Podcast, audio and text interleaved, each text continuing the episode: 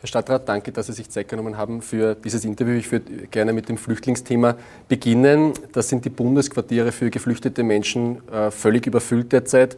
Äh, von den Bundesländern erfüllen nur Burgenland äh, und Wien derzeit die Verteilungsquote. Wie ist denn aktuell die Lage in der Bundeshauptstadt? Naja, sehr bekannt, dass wir eine extrem hohe Anzahl von Geflüchteten aus der Ukraine in unserer Stadt beherbergen. Es sind in der Zwischenzeit weit über 35.000. Ähm, wir haben jetzt eine sehr, sehr intensive, wirklich intensive Flüchtlingsreferentenkonferenz gehabt, ähm, auch im Beisein des Innenministeriums und haben dort schon einige Beschlüsse gefasst, die zumindest mittelfristig eine Verbesserung der Situation herbeiführen werden. Was ist das Kernproblem? Das Kernproblem ist ja nicht nur die Frage, wo kommen Geflüchtete hin und wollen dann dort bleiben, sondern das Kernproblem ist natürlich auch, dass wir in der Zwischenzeit durch die permanente Nichtvalorisierung der Sätze für die Flüchtlingseinrichtungen eine dramatische Kostenunterdeckung haben für sämtliche Hilfsorganisationen. Also ganz egal, ob das die Caritas ist, die Volkshilfe, die Arbeitersamariter, wie sie alle heißen, quer, querbeet, bekommen viel zu wenig Geld, um die Kosten abzudecken, die es braucht, um eine halbwegs mittelmäßige Flüchtlingseinrichtung zu betreiben. Und das führt natürlich dazu, dass diese Einrichtungen sich in ganz Österreich entweder schon zurückgezogen haben und sagen, wir machen gar nichts mehr, oder dabei sind, sich zurückzuziehen. Und dann ist es natürlich schwierig für meine Kollegen in den Bundesländern Quartiere zu besorgen. Und da habe ich ein gewisses Grundverständnis dafür. Auf der anderen Seite muss man ganz klar sagen, wir haben einen Krieg, einen Krieg in unserer Nachbarschaft und es gibt ein, gar keine Frage, einen, zweifelsohne Auftrag auch an unsere gesamte Republik, den Menschen, die dort geflüchtet sind, äh, Schutz und, und, und eine, eine Unterkunft zu bieten und hoffentlich bald auch einen wirklich geregelten Zugang zum Arbeitsmarkt. Ähm, und das sind natürlich die Themenfelder, die wir im Augenblick diskutieren müssen. Und wir sind uns einig, auch mit dem Innenminister, wir brauchen eine Anhebung dieser Tagsätze, sonst kann eine ordentliche Flüchtlingsbetreuung in ganz Österreich gar nicht mehr stattfinden.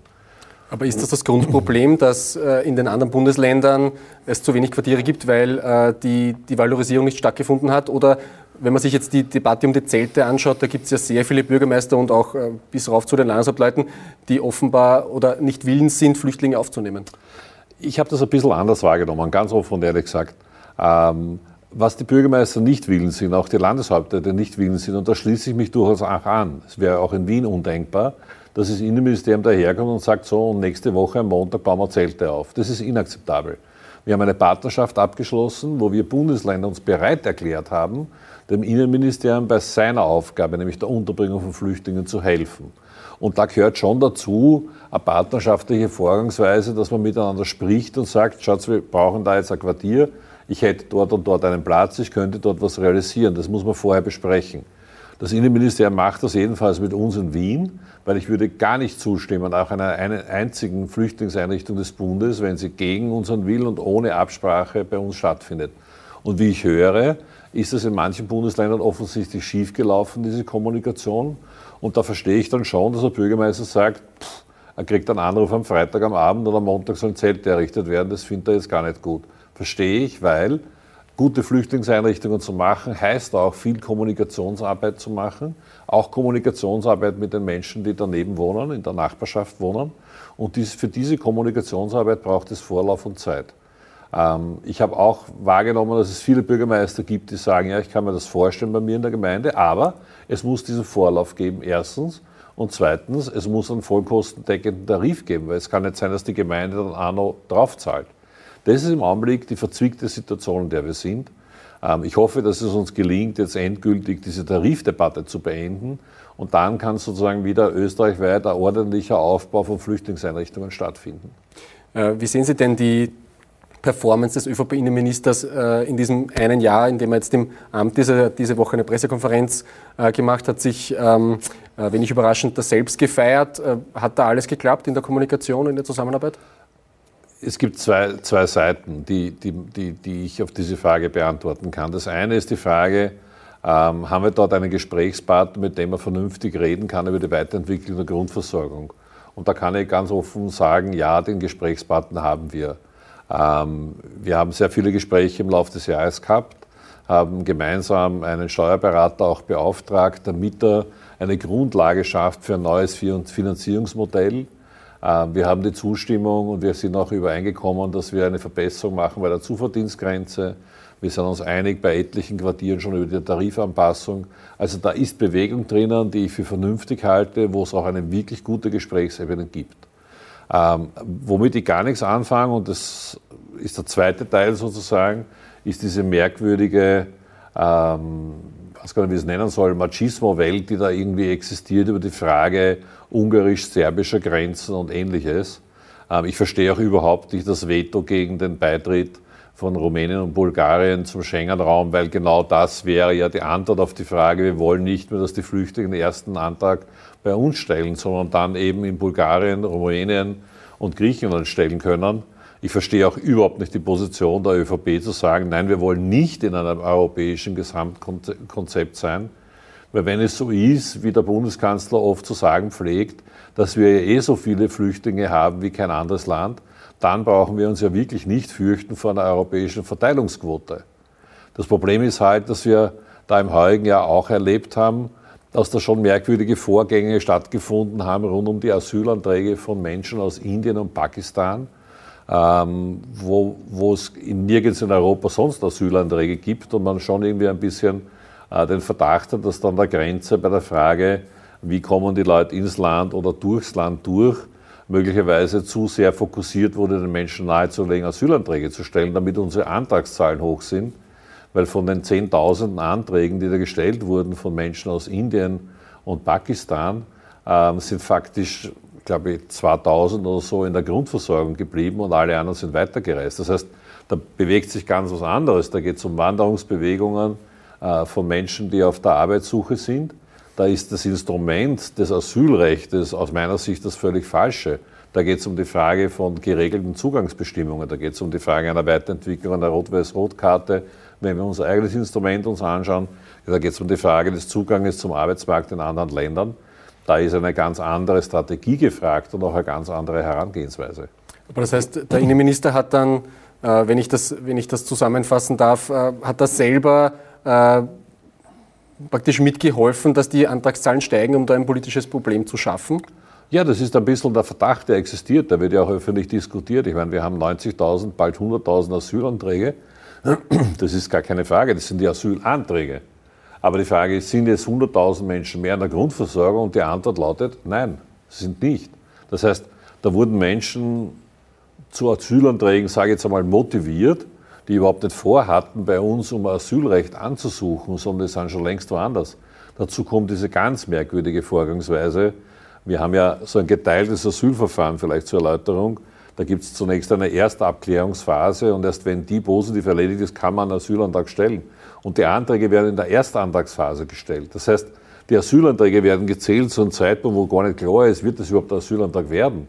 Sondern da gibt es einmal nur den Antrag dann gibt es die erste Abklärungsphase, die wird dann unterbrochen. Das Behördenverfahren wird unterbrochen, weil natürlich die Zahlen im Burgenland viel zu hoch sind, was ich an sich verstehe. Aber das war auch zu erwarten, wenn man die Idee hatte, überhaupt so ein Erstverfahren einzuführen. Und da werden die Leute mitten in dem Verfahren ohne Unterstützungsleistung quer durch die Republik verschifft und kriegen einen Zettel mit der Adresse einer Polizeidienststelle irgendwo in Österreich, wo es dann nach Vorarlberg fahren, wo es nach Scheibs fahren, wo sie nach Kärnten fahren, also quer durch die Republik verteilt werden. Ähm, das ist eine Vorgehensweise, die halte ich für sehr unprofessionell, ganz offen und ehrlich gesagt. Aber nur kurz, kurze Nachfrage zur Schengen-Erweiterung. Da sagte die SPÖ-Parteichefin Rendi Wagner auch, sie, sie, formuliert auch Kritik an der Schengen-Erweiterung. Ähm, das klingt doch ein bisschen wie, wie die ÖVP, oder? Ja, aber es ist ja, das ist ja ein Gesamtpaket. Es geht ja nicht um die Frage der Schengen-Erweiterung, es geht natürlich um die Frage einer europäischen Asylpolitik. Und es geht um eine europäische Strategie und deswegen verstehe ich ja nicht, warum unser Kanzler nach Serbien fährt. Das war jetzt gescheiter, er fährt nach Brüssel und verhandelt dort eine europäische Asylstrategie. Und man hat ein bisschen das Gefühl, dass Österreich in der Position, die wir da haben, schon sehr isoliert ist, in ganz Europa isoliert ist. Ähm, und es, denke ich mal, wäre schon gescheiter, in Brüssel zu verhandeln. Denn natürlich macht es einen Sinn, eine Strategie zu entwickeln, wo die Zahlen der Menschen, die Asyl in Europa beantragen, einer Regulierung unterliegt. Und natürlich macht es einen Sinn, ein geregeltes Unterbringungssystem während des Asylverfahrens zu haben. Und natürlich drängt es sich auf zu sagen, wir schauen, dass wir Stützpunkte entlang der Grenzen des europäischen Raumes haben. Man kann von mir aus auch die Asylanträge in den Botschaften abhandeln, dann haben wir auch gar keine Flüchtlingslager an den Grenzen Europas. Ähm, es macht schon einen Sinn, jedenfalls die Asylverfahren abzuarbeiten, bevor die Menschen dann im großen Schengen-Raum Arbeit, Wohnung, Unterkunft etc. suchen können. Auf der anderen Seite muss man auch sagen, unabhängig von der Frage Asyl, wo es ja um Schutz von verfolgten Menschen geht, geht es darum, eine geregelte Zuwanderungspolitik zu haben. Faktum ist, wir haben in ganz Europa, auch in unserem Land, einen dramatischen Fachkräftemangel in der Zwischenzeit. Also wir brauchen auch Menschen aus anderen Ländern, die in den unterschiedlichsten Wirtschaftsbereichen in unserem Land tätig werden wollen, dazu die notwendigen entweder Weiterqualifizierungen, Fertigqualifizierungen brauchen, um letztendlich auch auf dem Stand und den Standards zu arbeiten, wie das bei uns die Spielregeln sind. Aber da gibt es viele, die das wollen. Und da bräuchte es parallel zum Asylrecht, wo es, wie gesagt, nur um Schutz vor Verfolgung geht, bräuchte es eine viel geregeltere, letztendlich auch ruhigere äh, Zuwanderungspolitik und eine Strategie dazu. Und die kann ich nicht erkennen. Auch nicht, auch nicht beim jetzigen Innenminister. Aber ist sowas realpolitisch äh, irgendwie möglich, dass Asylwerber, dass der, der Arbeitsmarkt geöffnet wird? Äh, in dieser Stimmung, die ÖVP hat auch in Form des Innenministers schon gesagt, sowas wird fix nicht kommen. Ja, das ist ja das Kernproblem. Ich meine, es löst nur dass diese Position des Innenministers nicht das Problem des Arbeitsministers. Der Arbeitsminister ist konfrontiert damit, dass die gesamte Wirtschaft in der Zwischenzeit Fachkräfte sucht. Dass faktisch jeder Betrieb versucht, mit, mit, mit, mit, mit, mit Hängern und Würgen zusätzliche Mitarbeiterinnen und Mitarbeiter zu bekommen. Und, und das geht quer durch alle Branchen. Nehmen wir uns nur den öffentlichen Sektor. Das fängt an bei den Kindergartenpädagogen, geht weiter über die Lehrer, geht weiter über die Pflegekräfte, geht weiter über die Ärzte, geht weiter in, in, der, in der gesamten Frage von sozialen Betreuungsmaßnahmen. Gehen wir in die Wirtschaft hinein, es ist völlig wurscht, ob wir in die IT schauen, in die Mechanik schauen, in die Technik schauen. Es ist ganz egal, in welcher Branche, in den Handel, in den Tourismus, überall werden Fachkräfte gesucht. Und das kann man nicht ignorieren. Und das ist auch nicht eine Frage einer Asylpolitik. Das ist eine ganz andere Materie. Sondern es ist eine Frage einer intelligenten, geregelten Zuwanderungspolitik. Und diese Zuwanderungspolitik muss natürlich Hand in Hand gehen mit einer intelligenten Integrationspolitik. Das kann man nicht loslösen davon. Und in diesen Feldern sehe ich im Augenblick relativ wenig Bewegung und merke jedenfalls, dass sich zum Beispiel der Innenminister und der Arbeitsminister dramatisch nicht einig sind. Dann würde ich äh, zum Corona-Thema weitergehen. Da fährt Wien einen deutlich schärferen Kurs als der Rest Österreichs. Die Maskenpflicht, die bleibt, zum Beispiel in den Öffis. Warum? Wir sind uns einfach unserer Verantwortung bewusst, dass wir verantwortlich sind für eine Zwei-Millionen-Metropole. Und da ist schon klar, dass die Strategie in manchen Punkten während einer Pandemie abweichen muss und eine Frage der Vorgangsweise in einem ländlichen Raum mit sehr vielen kleinen Gemeinden. Ähm, die Möglichkeit, dass eine Infektionserkrankung sich im städtischen Gebiet ausweitet und ausdehnt, ist wesentlich höher, als wie in, in, im, im, ich sage jetzt einmal, flachen Land unter Gänsefüßchen, meint es nicht despektierlich. Ähm, und deswegen braucht es einfach in einer 2-Millionen-Metropole ein bisschen andere Schutzmaßnahmen. Und das ist ein sehr klarer Weg. Zweitens sind wir auch der Meinung, dass es nicht sehr hilfreich ist, die, die Unterstützung und das Verständnis der Bevölkerung zu erreichen, wenn man alle 14 Tage, drei Wochen die Spielregeln ändert. Also da haben wir in den vergangenen vielen Monaten, eigentlich Jahren, zu oft sich teilweise wirklich gegenüber entgegenstehende Aussagen auf Seiten der Bundesregierung gehört. Einmal war die Pandemie schon wieder vorbei, dann haben wir wieder über Lockdowns geredet, dann haben wir wieder über Maskenpflicht geredet, dann über das Testen geredet, dann haben wir gesagt, das brauchen wir alles nicht, da hören wir wieder auf. Also dieses Hin und Her wird von der Bevölkerung nicht als ein intellektueller Diskurs und Dialog über die Frage der richtigen Strategie empfunden, sondern eigentlich als Unsicherheit und Unklarheit. Und das führt am Ende des Tages dann zu dem Zustand, in dem wir jetzt sind, in weiten Teilen des Landes, dass die Menschen gar kein Verständnis mehr für irgendwelche Maßnahmen haben. Und das ist das Ergebnis letztendlich einer Zickzack-Politik. Und da sind wir uns in Wien einig, dass wir diese Zickzack-Politik nicht mitmachen wollten, sondern es geht schon darum, letztendlich Politik zu machen für und mit den Menschen, für die wir verantwortlich sind in unserer Stadt. Und das Commitment der Wiener Bevölkerung zu den etwas vorsichtigeren, es ist ja kein dramatisch abweichender Kurs, sondern etwas vorsichtigen Linien, die aber eben auch eine Kontinuität haben, da ist das Commitment der Wiener Bevölkerung nach wie vor sehr, sehr hoch. Fahren Sie viel U-Bahn? Wie, wie, sind Ihre Erfahrungen mit der, mit der Maskenpflicht? Ich finde, es ist ganz egal, ob Straßenbahn, U-Bahn oder Autobus. Unter Tag sieht man extrem viele Menschen, die nach wie vor diese Maske tragen. Ähm, natürlich, wenn dann die Abendzeit kommt oder die Nachtzeit kommt, wird die, wird die Zustimmung ein bisschen geringer und dann sind viele junge Leute drinnen, die sowieso ständig auf der Suche nach dem Ausbruch von Spielregeln sind. Das regt mir jetzt nicht weiter auf. Ja, das Wichtigste ist in Wirklichkeit die Zeit untertags. Wenn auch die Menschen unterwegs sein müssen mit dem öffentlichen Verkehrsmittel, die keine Alternative dazu haben. Und darum geht es ja. Ob ich in der Nacht in die Disco gehe und nach der Disco nach Hause fahre oder in einen Club gehe oder, oder mich mit Freunden in ein, ein Wirtshaus treffe und dann nach Hause fahre, das ist kein Pflichtweg. Ähm, aber es geht uns vor allem um den Schutz der vulnerablen Gruppen, also derer, die verletzbarer sind in einer Pandemie.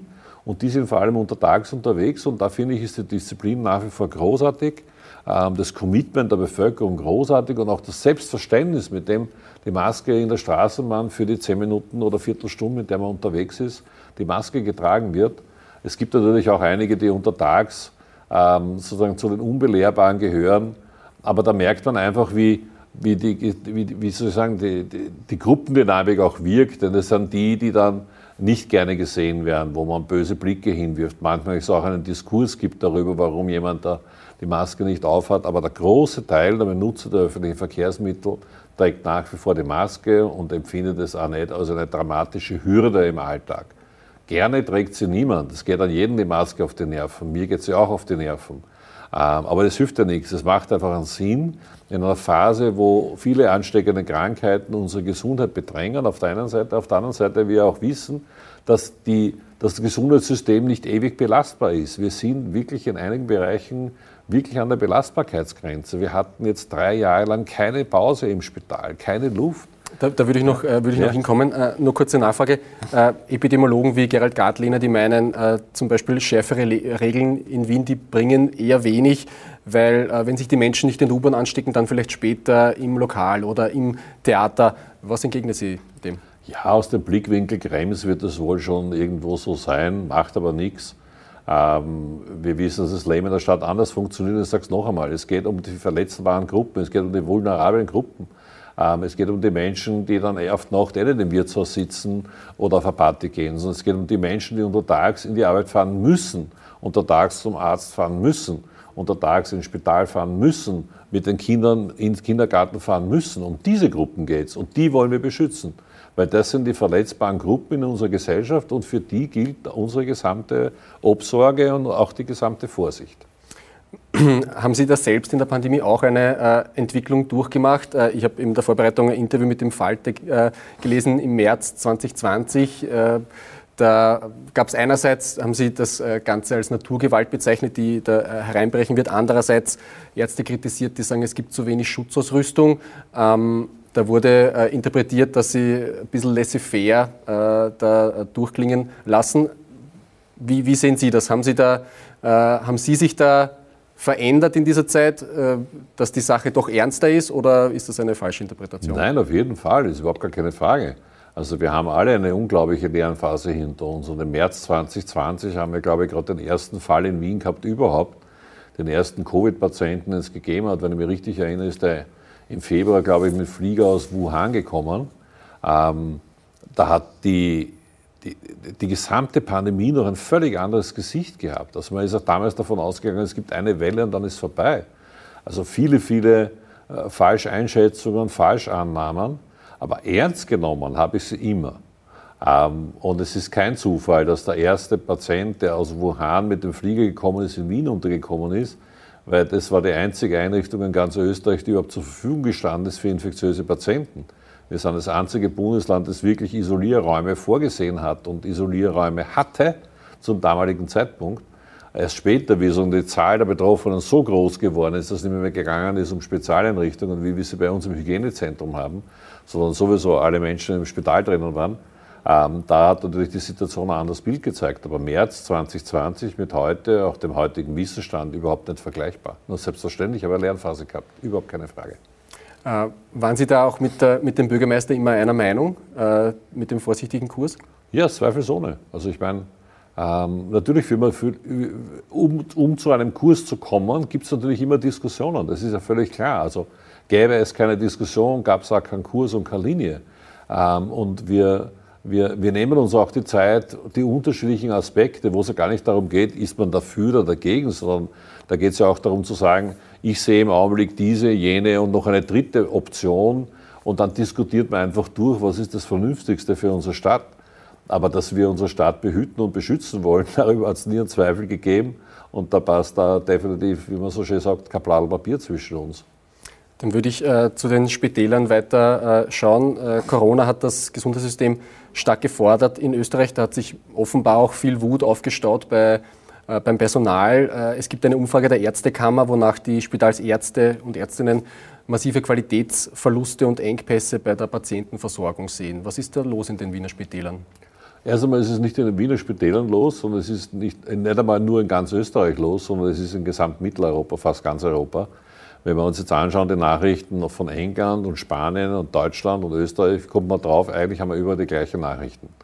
Wir haben erstens einen Mangel an qualifiziertem Personal. Ähm, wir haben einfach unser Gesundheitssystem an die Belastungsgrenze geführt. Und das ist einer der Gründe, warum wir immer sehr vorsichtig sind, weil wir immer sagen, wir dürfen unsere Spitäler nicht über die Belastungsgrenze führen. Durch die Covid-Pandemie ist natürlich der niedergelassene Bereich sehr stark zurückgegangen. Viele Ärzte und Ärzte haben ihre Ordinationen geschlossen. Das war auch so besprochen. Ich möchte nicht, dass es falsch verstanden wird, weil wir gesagt haben, wir wollen ja gar nicht frisch infizierte Patienten in den kleinen Ordinationsräumen haben. Viele Ärzte und Ärzte haben dann mitgearbeitet in unseren Teststraßen, später dann in den Impfstraßen, haben mitgearbeitet in der telefonischen Beratung von Patienten. Aber die Patienten sind dann nicht mehr in die Orde gegangen, sondern wenn notwendig ins Spital gegangen. Dort haben wir eigene Ambulanzen betrieben im Vorfeld der Spitäler, auch wieder mit der Unterstützung der niedergelassenen Ärzte, um das auch in aller Deutlichkeit zu sagen. Ähm, aber es hat eine Verdichtung stattgefunden im Spital. Wir haben sowieso diese Covid-Pandemie.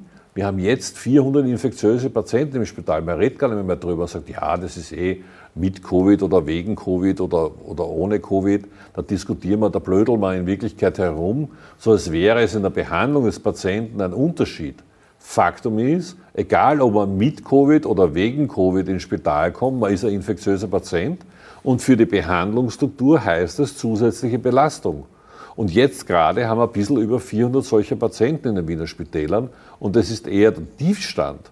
Wir waren auf 600 Patienten, während da draußen diskutiert worden ist, na, es ist eigentlich die Pandemie schon vorbei, es ist alles happy peppy, alles lässig, haben in den Wiener Spitälern mehrere Stationen gehabt, in jedem Spital mehrere Stationen gehabt, die infektiöse Patienten behandeln. Was heißt das, infektiöse Patienten? Das heißt, dass die Mitarbeiterinnen und Mitarbeiter jeden Tag, jede Stunde, in jedem Patientenkontakt besondere Schutzmaßnahmen anwenden müssen. Teilweise Schutzkleidung, sowieso die Maske den ganzen Tag tragen müssen. Und das alles zusammen, diese zusätzliche Belastung, der niedergelassene Bereich rückläufig, ähm, führt zu einer Verdichtung im Spital. Gleichzeitig haben wir eine Weiterentwicklung der medizinischen Leistungen, führt noch zu einer Verdichtung im Spital. Ähm, muss man ganz klar sagen, unsere Spitäler sind, sind teilweise an den Belastungsgrenzen, nicht in allen Abteilungen, aber in einigen relevanten Abteilungen. Und da braucht es jedenfalls ein dramatisches Umdenken, weit über die normale Routine hinaus. Und das ist auch der Grund, warum wir Landesgesundheitsreferenten gesagt haben, wir gehen jetzt auch mit einer völlig neuen Struktur für die Finanzierung in die kommenden Finanzausgleichsgespräche, weil wir so wie jetzt nicht weitermachen können und auch nicht wollen. Was die Wiener Ärztekammer aus dieser Umfrage herausliest, ist, dass vor allem die Wiener Stadtpolitik da zu wenig gemacht hat in der Vergangenheit. Da, wird, äh, da werden auch Sie persönlich kritisiert. Ähm, übertreiben die Ärzte da oder wie erklären Sie sich das, dass man da so große Unzufriedenheit mit, äh, mit der Wiener Gesundheitspolitik hat? Schauen Sie, in der Wiener Ärztekammer waren vor kurzem Wahlen. Da gibt es einige neue Funktionäre, die sich besonders profilieren wollen. Soll mir recht sein. Ähm, zu meiner Verwunderung hat die Ärztekammer beschlossen, eine Kampagne zu fahren gegen die Wiener Spitäler. Es ist mir ein Rätsel, warum, aber auch das nehme ich zur Kenntnis. Ähm, es ist, liegt letztendlich an den Ärzten selber. Die zahlen einen riesengroßen Beitrag für die Ärztekammer und anstatt dass die Ärztekammer schaut, dass die Pensionsversorgung gesichert ist, nehmen sie das Geld und machen eine Kampagne gegen den Arbeitgeber, der Ärzte die Beiträge zahlen. Aber das müssen sich die Ärzte untereinander ausmachen, da mischen wir nicht ein. An sich ist es inakzeptabel, wenn die Ärztekammer eine Kampagne fährt gegen die Wiener Spitäler und offensichtlich mit beiden Augen blind ist, was in ganz Österreich und Europa ab, äh, gerade abgeht und stattfindet. Wenn in ganz Österreich kleine Spitäler schon große Abteilungen schließen müssen, teilweise zur Gänze die Notfallsabteilungen schließen müssen, wenn Pflegeheime zur Gänze geschlossen werden, und zwar zu Hunderten in Österreich, dann kann man nicht sagen, wir haben ein Wiener Problem. Aber das ist ein Spezialthema der Wiener Ärztekammer, die meint, sie muss da jetzt eine Kampagne fahren, soll mal recht sein, wenn sie das Geld der Ärzte auf diese Art und Weise aus dem Fenster rausschmeißen. Ich halte es für unnötig. Die Ärztekammer ist herzlich eingeladen, Teil der Lösung zu sein. Ähm, das will sie im Augenblick nicht. Da wollen sie ein paar Einzelne, muss man auch fairerweise sagen, Funktionäre profilieren. Soll mal recht sein. Es gibt auch viele Mitglieder in der Ärztekammer, die das ganz anders sehen, die ganz unzufrieden sind. Und auch das Murren über diese Kampagne wird immer größer. Ähm, da bin ich sehr entspannt. Faktum ist, dass wir in ganz Österreich ein Problem haben, dass wir einige Fächer haben, wo wir einen Mangel haben an Fachärzten. Und deswegen gibt es ja auch eine Diskussion über die Frage der Aufnahmepraxis an den Universitäten, an den Medizinuniversitäten. Wir haben im Augenblick einen Deckel. Äh, die Gesamtzahl der, der, Studierenden an der Uni ist gedeckelt. Dazu gibt es eine Aufnahmeprüfung, die jetzt seit bald 20 Jahren, an der es viel Kritik gibt. Nämlich nicht Kritik an einer Aufnahmeprüfung per se, sondern Kritik daran, dass dieses Frageprogramm bestimmte Fähigkeiten bevorzugt, die nicht zwingend kompatibel sind mit den Fähigkeiten, die man braucht, als Arzt oder Ärztin dann im öffentlichen Gesundheitssystem, in einer niedergelassenen Arztpraxis oder ähnliches. Und deswegen gibt es im Augenblick eine Diskussion, dass diese Aufnahmepraxis sich weiterentwickeln muss. Da gab es Vorschläge zu sagen, man, man kübelt das überhaupt und man macht überhaupt ganz was anderes. Ich habe nichts dagegen, dass es ein Objektivierungsprogramm gibt, aber es muss natürlich die sozialen Skills, ähm, die müssen stärker in den Vordergrund gehoben werden, wenn es darum geht, Menschen aufzunehmen an der Universität, um dieses Studium zu absolvieren. Dann würde ich nur, nur kurz zur, zur, Umfrage noch äh, eine Frage stellen. Das heißt, die, die, Ärzte in dieser Umfrage übertreiben die dann mit ihrer Kritik oder wie erklären sich dann Nein, die, die Ergebnisse? Nein, so undifferenziert. Ich meine, da wurden alle Ärzte befragt in ganz Wien und nur ein Bruchteil davon arbeitet in öffentlichen Spitälern und die Aussage fokussiert sich dann auf die öffentlichen Spitäler. Ähm, Wo die Ärztekammer sagt, bei den äh, WIGEF, also bei den, äh, bei den WIGEF-Spitälern ist, ist es genauso schlecht, die Stimmung? Ich weiß es nicht, ich kenne es nicht. Also wir kriegen die Unterlagen nicht, aber ich bin da nicht besonders neugierig drauf. Ich finde es an sich etwas erstaunlich, wenn die Ärztekammer eine tatsächliche Kampagne beschließt und auch viel Geld in die Hand nimmt, um eine Kampagne gegen die Wiener Spitäler zu fahren. Ähm, ich finde es merkwürdig. Wie gesagt, die Ärztekammer ist eingeladen, Teil der Lösung zu sein. Ähm, Problembeschreibungen sind eh gut, aber es geht ja nicht um die Problembeschreibung, es geht um die Frage, was sind die Strategien, die wir anwenden. Und ich habe bis jetzt keine einzige Antwort auf irgendeine einzige Frage gehört, dass die Ärztekammer sagt, ich habe einen guten Vorschlag, lass uns das machen, lass uns das machen, lass uns das machen, sondern es gibt nur einfach die Kritik, es ist alles, alles ganz furchtbar und diese Kritik ist nicht sehr konstruktiv, die bringt uns keinen Meter weiter. Die Ärztekammer sagt mehr Personal zum Beispiel. Ja, das ist eh hübsch, aber die Frage ist ja nicht mehr Personal, ja, nein, sondern wir haben unbesetzte Dienstposten. Die Frage ist, woher das Personal? Das ist die entscheidende Schlüsselfrage und da gibt es keine Antwort von der Ärztekammer, weil sie genau weiß, dass es dieses Personal in ganz Europa nicht gibt. Also muss man andere Antworten suchen und da wird es natürlich knifflig. Da kann man sich nicht entspannt zurücklanern und, und sagt dann mehr. Mehr ist die leichteste Aussage. Das ist aber zu wenig. Wir brauchen viel intelligentere Aussagen. Es geht um die Frage zum Beispiel, was verhandelt jetzt gerade die Ärztekammer mit der österreichischen Gesundheitskasse über die Leistungen des niedergelassenen Sektors? Ich weiß es nicht. Ich bin nicht Teil dieser Verhandlungen. Ich werde weder informiert, noch werde ich gefragt. Ich brauche keine Zustimmung geben. Das heißt, das Gesundheitssystem besteht nicht nur sozusagen wie in einer Pyramide unterhalb des Gesundheitsstadtrats, sondern gibt es eine zweite Pyramide, der das völlig wurscht ist, was ich sage oder will oder denke oder nicht denke oder nicht will, nämlich die verhandelt über den gesamten Leistungsportfolio des niedergelassenen Sektors im Augenblick. Und das ist zweifelsohne nicht sehr befriedigend, als Gesundheitsstandort für die Gesundheit verantwortlich zu sein, aber in Wirklichkeit nur für die Hälfte der Entscheidungen verantwortlich zu sein. Da wird es zweifelsohne ein Umdenken geben. Der Katalog der Dinge, die eigentlich im niedergelassenen Bereich stattfinden sollten, ist ewig lang. Das ist eine wirklich lange Liste. Und da frage ich mich dann, was verhandelt die gleiche Ärztekammer gerade mit der Kassa, äh, die sich ja offensichtlich auch politisch noch nahestehen, wie wir alle wissen. Also was machen die gerade aus? Was verhandeln die jetzt gerade an Leistungen und Finanzierung der Leistungen im niedergelassenen Bereich da draußen? Da gibt es ganz viel Luft nach oben. Ähm, ich kann nur nicht erkennen, dass da großartige Verhandlungsergebnisse kommen. Ähm, und deswegen finde ich das ein bisschen enttäuschend, auf der einen Seite noch mehr zu schreien auf der anderen Seite in Verhandlungen zu sitzen und kein Ergebnis zu bringen. Aber das heißt, der Wiener Gesundheitsverbund, der hat Ihr Vertrauen, auch die handelnden Personen? Definitiv. Ähm, ich habe auch fantastische ärztliche Direktoren, ich habe fantastische Primarärzte. Ähm, wir behandeln jeden Tag tausende Patienten. Zweifelsohne gibt es dazwischen Mitarbeiter, die nicht zufrieden sind. Wir haben fast 30.000 Beschäftigte in den Wiener Spitälern. Also natürlich gibt es bei 30.000 Beschäftigten auch Menschen, die unzufrieden sind, die unglücklich sind, die sagen, ich will hier aufhören. Das gibt es zweifelsohne. Wir haben auch Abteilungen, wo wirklich eine extreme Belastung herrscht. Dass dort das ganze Team sagt, boah, eigentlich ich kann nicht mehr, mehr ich will nicht mehr, ist total verständlich. Kinderabteilung Floridsdorf, meinen Sie die? Kinderabteilung Floridsdorf gehört da gar nicht dazu.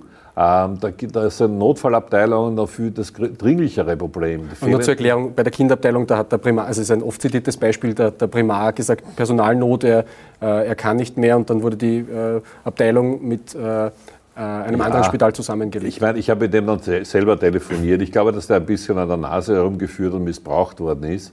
Es ist kein Zufall, dass einer der Ärzte, der weggegangen ist, eine Privatordination jetzt aufgemacht hat. Ähm, ähm, ich habe mit ihm telefoniert und er hat gesagt, ja, eigentlich findet er die Zusammenlegung, die wir jetzt gemacht haben, sowieso gut und hätte auch gerne mitgemacht. Ähm, auf der anderen Seite, wenn der Primarius seinen Mitarbeitern sagt, ich werde jetzt kündigen, dann nehmen wir das einfach ernst. Also ich meine, wir reden ja da von Akademikern, die gebildete Menschen sind und wenn er sagt, ich kündige, dann sagen wir, okay, dann hast du jetzt gekündigt. Ähm, die Abteilung in Floridsdorf war nie eine große Abteilung, das ist eine kleine Ergänzungsabteilung genau genommen im Spital, denn die Hauptabteilung für die Hauptversorgung von Kindermedizin ist in der Klinik Donaustadt. Die Klinik Donaustadt hat zum Vergleich ungefähr, glaube ich, 56 Ärztinnen und Ärzte. Ähm, die Klinik in Floridsdorf hat sieben. Und eine Organisationseinheit, die sieben Ärzte hat, ist natürlich sehr, sehr volatil. Wenn da nur zwei äh, mit Krankenstand zu Hause sind, wackelt natürlich schon das Team. Und deswegen war es sowieso vernünftig, im, im, im Zuge der Zusammenführung von Organisationseinheiten, die gemeinsam stärker zu machen. Und der Primarius, der das übernommen hat, der Primarius aus der, aus der Klinik Donnerstadt, hat gesagt, er freut sich auf diese Arbeit und es wird auch problemlos über die Bühne gehen. Also da bin ich sehr zuversichtlich. Ein Grund, den die Ärztekammer genannt hat, warum die ganze Umfrage waren die Gefährdungsanzeigen. Da, da habe äh, die Stadt nicht reagiert äh, oder der Wiener Gesundheitsverbund. Was ist da dran? Ja, das sind das sind alles Vorwürfe, die ins Leere gehen. Faktum ist, wir hatten an einem Spital eine Führungskraft, die das tatsächlich in die Schublade gelegt hat. Und wenn man das weiß, wenn man das erfährt, dann gibt es Konsequenzen und die Führungskraft gibt es auch nicht mehr. Aber daraus zu folgern, dass alle Führungskräfte die Gefährdungsanzeigen liegen lassen, ist eine wirklich boshafte Unterstellung. Das ist falsch. Gefährdungsanzeigen werden sehr ernst genommen führt dann auch zu sofortigen Reaktionen. Deswegen werden manchmal Stationen gesperrt, damit das Personal dort nicht überlastet ist. Die ärztlichen Direktoren reagieren da jeden Tag darauf, gemeinsam mit dem Team der Primarärzte. Also das ist eine boshafte Unterstellung, was aber nicht heißt, die Gefährdungsanzeigen werden nicht ernst genommen, sondern wir wollen diese Gefährdungsanzeigen haben. Sie sind aber ein Instrument unserer Mitarbeiter. Das, sind ein Instrument, das ist ein Instrument der Basis gemeinsam mit der Personalvertretung uns auf eine Entwicklung aufmerksam zu machen im Management, die das Management möglicherweise noch nicht gesehen hat. Oder sie haben es eh gesehen, aber die Mitarbeiter wissen es nicht. Beides ist möglich. Es ist ein, ein Instrument der Kommunikation. Ähm, es ist nicht ein Bericht über eine bereits eingetretene Gefährdung. Wenn eine solche Gefährdung schon vorliegt, dann braucht es ein anderes Instrument. Ist die Gefährdungsanzeige das falsche Instrument. Da braucht es wirklich eine echte Anzeige. Ähm, wir brauchen überhaupt nicht darüber diskutieren, ähm, dass das notwendig ist. Passiert ganz selten, weil eben das Management rechtzeitig reagiert. Und das Management ist nicht die Generaldirektorin mit ihrem Team, sondern ist die Generaldirektorin genauso wie die Direktoren in den Spitälern. Man muss sich vorstellen, jedes Spital hat zwischen 2.500 und 3.500 Mitarbeiter. Das ist ein Wiener Großbetrieb, jedes Spital für sich. Und dort haben wir die Abteilungsleiter und die miteinander bilden die Führungsmannschaft im Spital. Und ehrlich gesagt, da breche ich wirklich eine Lanze für unsere Primarärztinnen und Ärzte. Die machen einen tollen Job.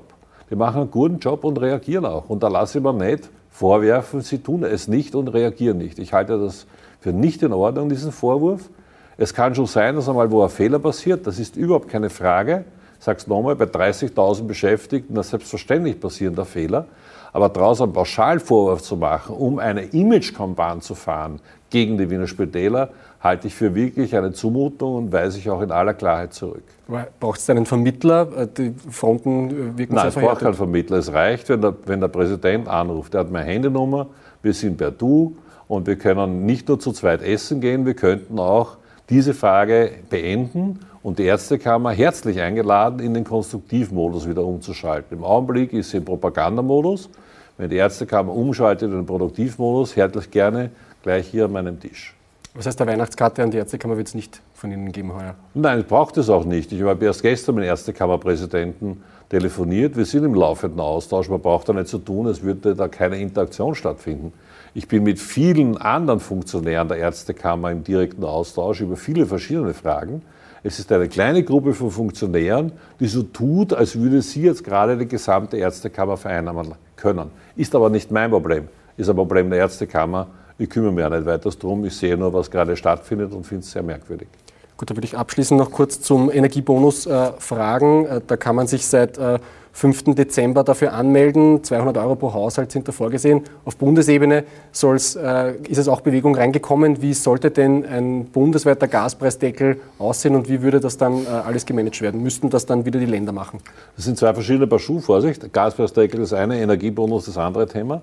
Wir haben jetzt einmal für die Wienerinnen und Wiener den dritten Baustein gesetzt zu einer Entscheidung, die wir schon im Frühjahr getroffen haben. Wir haben schon im Frühjahr eine Unterstützungsleistung gegeben für die Haushalte, die in der untersten Einkommenslinie sind, Mindestsicherung, Mindestpensionisten etc., ähm, haben dann eine zweite, einen zweiten Block gemacht, wo wir gesagt haben, Menschen, die einen Rückstand haben, denen helfen wir, den Rückstand zu begleichen bei ihrem Energieunternehmen.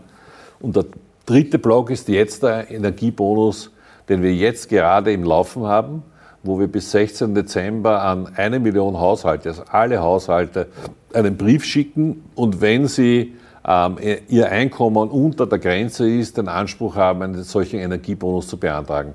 Wir haben heute mit heutigem Tag 65.000 Anträge bekommen und davon sind schon wieder 48.000 erledigt, weil es uns gelungen ist, einen vollautomatisierten Prozess einzuhängen, zum ersten Mal in Wirklichkeit, ähm, damit wir überhaupt dieses Volumen abwickeln können.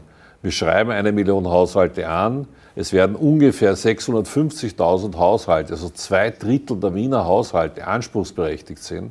Das heißt, wir gehen mit dieser Unterstützungsmaßnahme weit in den Mittelstand auch hinein, ganz bewusst und gezielt. Ähm, und solche Maßnahmen sind auch notwendig, um diese derzeitige einmalige Situation gut abzufedern. Ich bin sehr froh, dass die Bundesregierung jetzt offensichtlich davon gelernt hat und ebenfalls einen österreichweiten Energiebonus einmal ausgerufen hat. Wir sind jetzt im Detailgespräch oder vor den Detailgesprächen genau genommen, was die Umsetzung betrifft. Ich habe dem Finanzminister nur klargemacht, dass es undenkbar ist, wenn Sie eine völlig neue Förderrichtlinie schreiben und wir Länder sollen eine völlig neue Förderrichtlinie umsetzen. Das ist überhaupt nicht machbar. Ich bin aber gerne bereit, im Rahmen der jetzigen Spielregeln für den Wiener Energiebonus, dann im Jänner oder im Februar, dann diesen bundesweiten Bonus noch einmal durchlaufen zu lassen und zur Auszahlung zu bringen. Das kann ich mir vorstellen. Wenn die Bundesregierung vorhat, völlig neue Kriterien und Richtlinien auf die, auf die Welt zu bringen, dann werden das die Bundesländer auch nicht umsetzen können. Dann muss die Bundesregierung über das Finanzministerium abwickeln.